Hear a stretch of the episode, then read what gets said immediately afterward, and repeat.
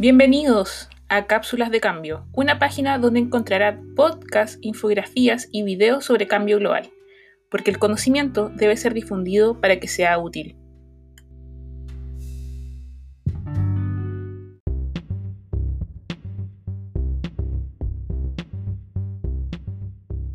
Al comparar los niveles actuales con los del periodo preindustrial, es posible comprobar que la temperatura de la Tierra ha incrementado en un grado Celsius en promedio. Esto ha tenido efectos observables en una diversidad de sistemas, tanto humanos como ecológicos. Por ello, alcanzar el objetivo del Acuerdo de París, que es limitar el calentamiento en 1,5 grados Celsius, requiere acciones de mitigación urgentes.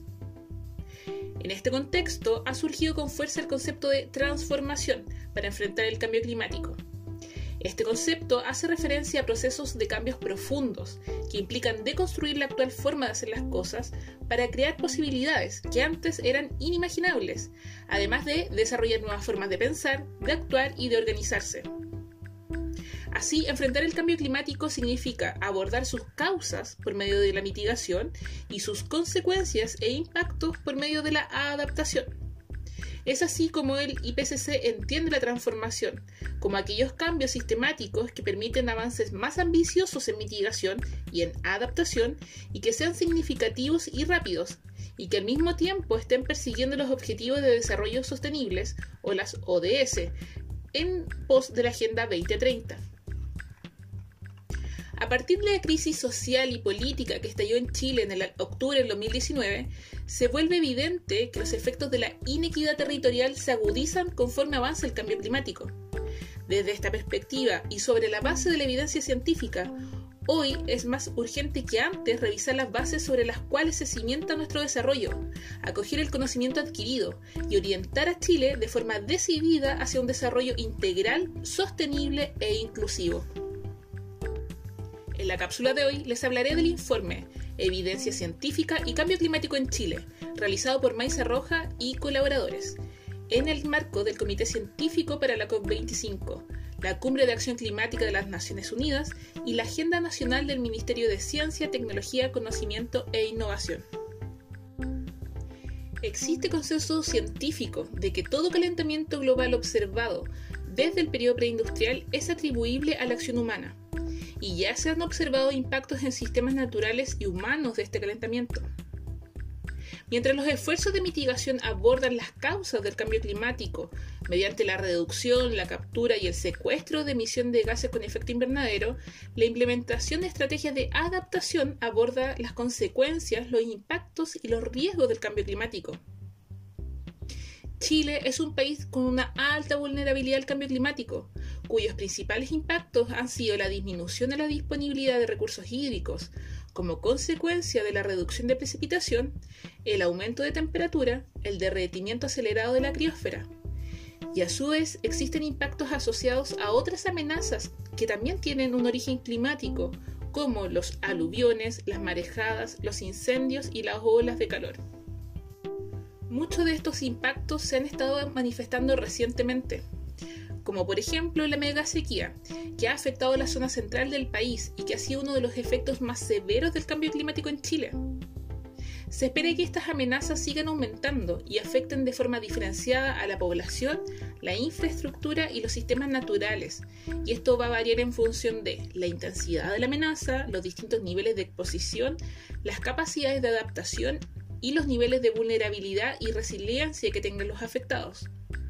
Entonces, para hacer frente a estos impactos es necesario diseñar e implementar distintos niveles de medidas de adaptación y transformación que estén basadas en mejoras institucionales y de gobernanza, diseñando infraestructura, protección de ecosistemas y la formación de comunidades mucho más resilientes.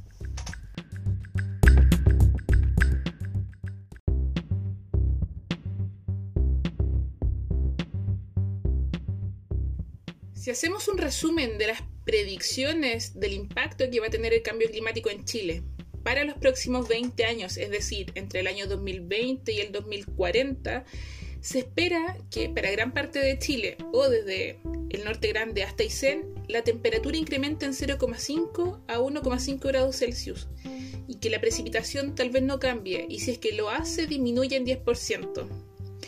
Mientras tanto, para la región de Magallanes también se espera que la temperatura incremente entre 0,5 y 1,5 grados Celsius y tal vez la precipitación no va a cambiar y si es que lo hace va a incrementar 10%. Ahora, estas predicciones van a tener impactos diferenciales para cada región pero podemos volver a resumirlo diferenciando ciertas zonas. Por ejemplo, para el norte grande y el altiplano, se estima que estas predicciones generan un impacto negativo sobre la minería y el agua potable, y es incierto si es que esto va a tener un impacto sobre la pesquería y la acuicultura. Para el norte chico, la evidencia presentada tendría un impacto negativo sobre la agricultura, mientras que la zona central sería la zona de Chile que más se vería afectada por el cambio climático, ya que las predicciones basan un impacto negativo en agricultura, agua potable, puertos, salud, sequías, energía, olas de calor o tormentas cálidas y también en ciertos ámbitos de las forestales. Ahora, me detengo un poco en esto porque la zona más sur eh, de la décima región y la región de los ríos, la evidencia dice que podría haber un impacto positivo sobre ciertos eh, ámbitos de la agricultura y las forestales pero esto teniendo en consideración que es un ambiente bastante restrictivo en términos climáticos y que ese límite podría eh, mejorar un poco, por así decirlo. Mientras que para Aysén y Magallanes, la evidencia es sumamente escasa y hasta ahora lo que se sabe es que el cambio climático pudiese tener cierto efecto positivo sobre la ganadería.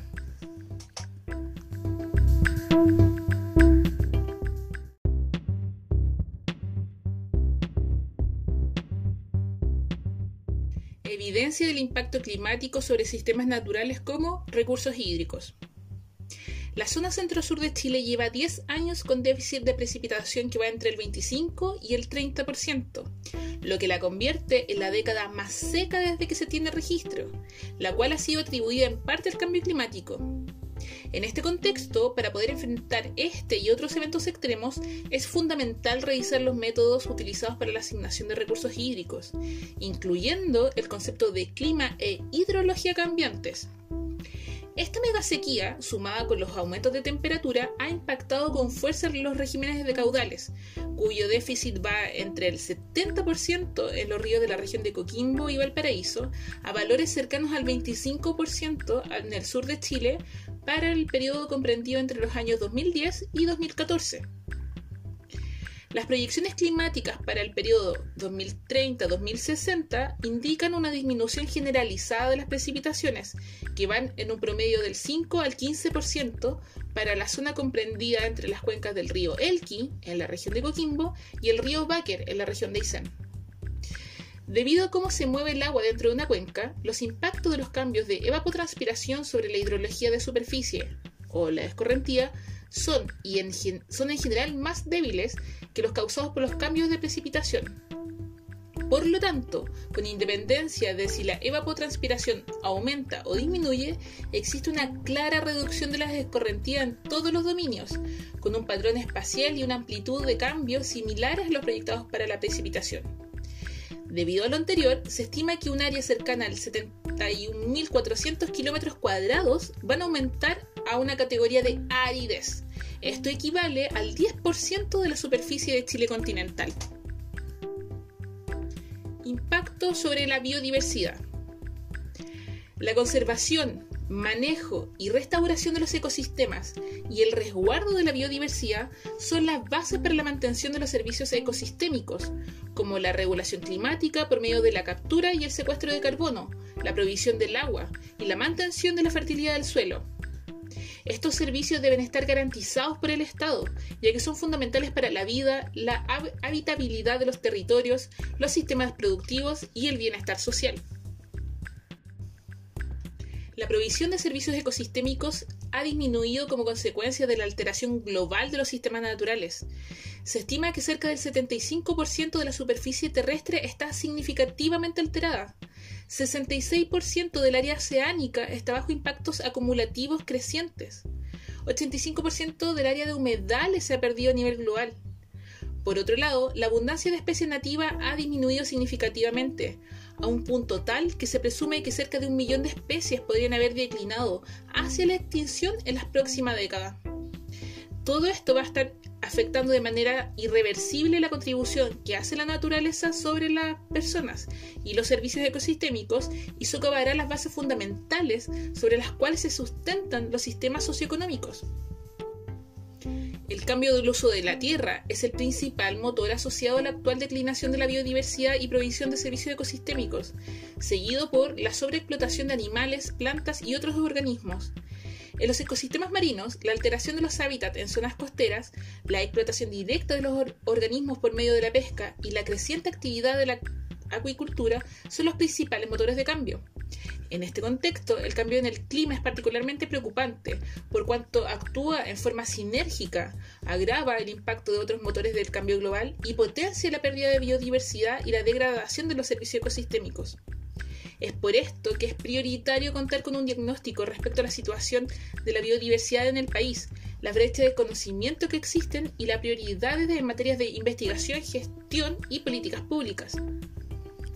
Es por esto que es clave y que se necesita, entre otras muchas cosas, crear un Observatorio Nacional de la Biodiversidad o una red de sitios donde monitorear y entender mejor la dinámica de los ecosistemas naturales, el impacto que va a tener el cambio climático sobre ellos y sobre, por ejemplo, el ciclo del carbono.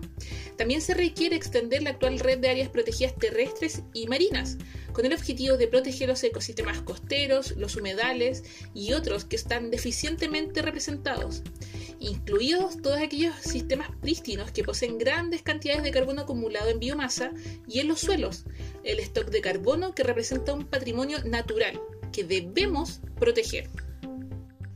Si bien en Chile la investigación sobre el efecto del cambio climático en ecosistemas y biodiversidad aún es más bien escasa, ya existe evidencia contundente que nos permite concluir que los cambios ya han empezado y contamos con modelos predictivos de los cambios esperados con el correr de este siglo.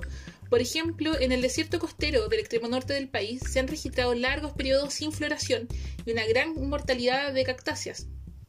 El bosque esclerófilo interior de Chile Central muestra los primeros indicios de una desertificación producto de la megasequía. Para las aves hay evidencia de cambios de distribución en varias especies y del tiempo de residencia en el sur del país. En la Patagonia Argentina, que colinda con Chile, se han registrado las primeras señales de un avance de la línea arbórea en la cordillera. El modelamiento bajo diferentes escenarios de emisiones de CO2 muestra que, si la temperatura global sigue aumentando y las precipitaciones siguen disminuyendo en gran parte del país, el paisaje chileno será muy diferente al actual, con grandes cambios en la distribución de los ecosistemas, de las especies nativas y de las especies exóticas. Respecto a los polinizadores, los escenarios sugieren cambios complejos y sinérgicos debido a la interacción de múltiples factores que incluyen cambios en la fenología, los desacoples entre los polinizadores y las plantas y un efecto poco entendido sobre la regeneración de las especies vegetales. En cuanto a las áreas protegidas de biodiversidad, el Sistema Nacional de Áreas Protegidas, SENAPSE, cubre solo el 20% de la superficie del país, y la distribución espacial de este porcentaje no es la adecuada, ya que las ecorregiones o ecosistemas naturales y sus funciones no están debidamente representadas. Y al respecto hay un consenso científico claro de la necesidad de extender las redes de áreas protegidas en distintos ecosistemas de Chile. Por un lado, por ejemplo, pueden estar los ecosistemas mediterráneos de la zona centro-sur, que son especialmente vulnerables, ya que son áreas protegidas que cubren menos del 3% de su superficie y es a la vez la zona donde se concentra la mayor parte de la población del país y donde existen perturbaciones antrópicas recurrentes de gran magnitud asociadas, por ejemplo, a incendios o urbanización.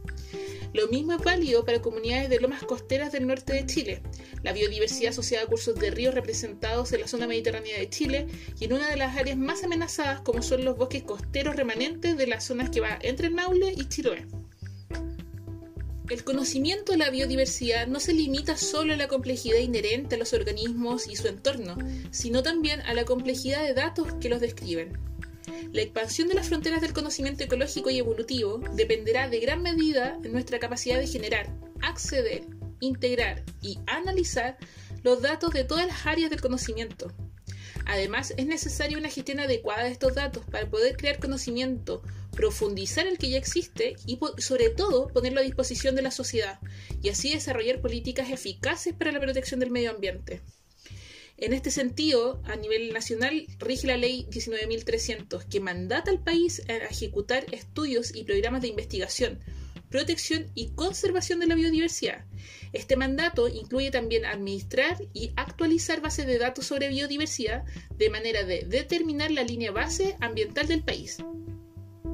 A su vez, la Estrategia Nacional de Biodiversidad es un instrumento de política pública en materia medioambiental y que tiene como objetivo guiar la gestión sustentable de la biodiversidad del país. Sin embargo, la gestión y análisis posterior de datos de biodiversidad mantienen aún muchas brechas. Estas incluyen la carencia de infraestructura, la carencia de capital humano y la necesidad de crear grupos y capacidades multidisciplinarias que den una visión holística que permita reconocer y dar un valor agregado a los datos de biodiversidad. Más que nunca podemos decir que Chile necesita más ciencia.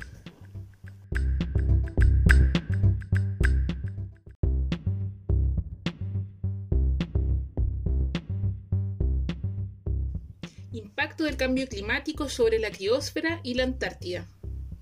Las regiones subantárticas y antárticas están entre las últimas regiones más prístinas de nuestro planeta y son muy importantes para la regulación y estabilidad climática tanto a nivel regional como global.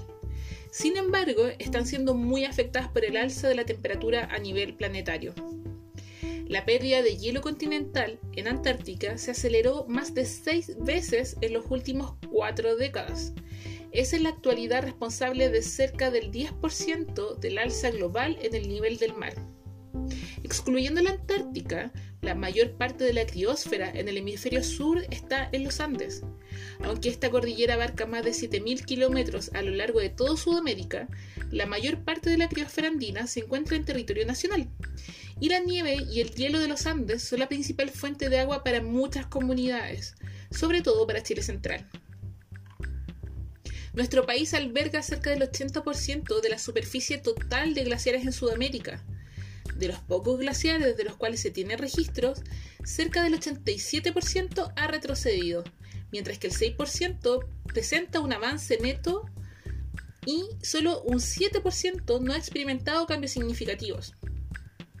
Hacia el final del verano y sobre todo en años muy secos, los glaciares tienen una alta relevancia en el caudal de los ríos, ya que aportan cerca del 60% que llega al Valle Central. Y después de Groenlandia y la Antártica, la mayor contribución al alza del nivel del mar proviene del derretimiento justamente de los glaciares andinos, especialmente aquellos del campo de hielo. Estos son responsables de cerca del 3% del alza global en el nivel del mar, y el retroceso de los glaciares y la reducción de la cobertura de nieve en los Andes chilenos ha aumentado significativamente en la última década. Impacto del cambio climático sobre los océanos. En la actualidad son evidentes los impactos que se ha observado sobre el océano en Chile, tanto en sus mares jurisdiccionales como en los procesos regionales y locales cambios en la temperatura, aumento en las marejadas, aumento en el nivel del mar, la acidificación, la pérdida de oxígeno, el cambio en la abundancia y localización de recursos pesqueros, las masivas mortandades biológicas, la eutroficación, la proliferación de algas tóxicas o la contaminación de las aguas son solo algunos de los efectos actuales que se pueden observar y que se verán incrementados por el cambio climático. De estas importantes y urgentes problemáticas se requiere una ineludible acción climática a corto y largo plazo. Esto sobre todo es muy importante cuando tenemos en consideración que el océano, además de su valor biológico y medioambiental, tiene un rol clave en la regulación del clima y como proveedores de servicios ecosistémicos, el océano sostiene la alimentación, el comercio, el turismo y el transporte, y Chile es el décimo país a nivel mundial con mayor territorio marítimo. Presenta una alta dependencia respecto a su océano, por lo tanto es urgente, urgente encontrar soluciones que permitan enfrentar el cambio climático y reducir sus impactos, para así disminuir las vulnerabilidades e incrementar la capacidad adaptativa que tengan las comunidades marinas y costeras.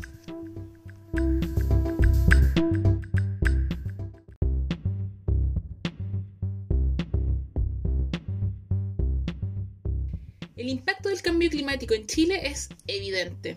El conocimiento sigue creciendo y sigue difundiéndose tanto en la sociedad civil, entre las academias y entre los tomadores de decisiones. Y sobre las problemáticas que te mencionamos en esta cápsula, quiero hacerte una pregunta. ¿Conoces tú soluciones basadas en la naturaleza? ¿O qué medidas de mitigación o adaptación crees tú que debemos impulsar?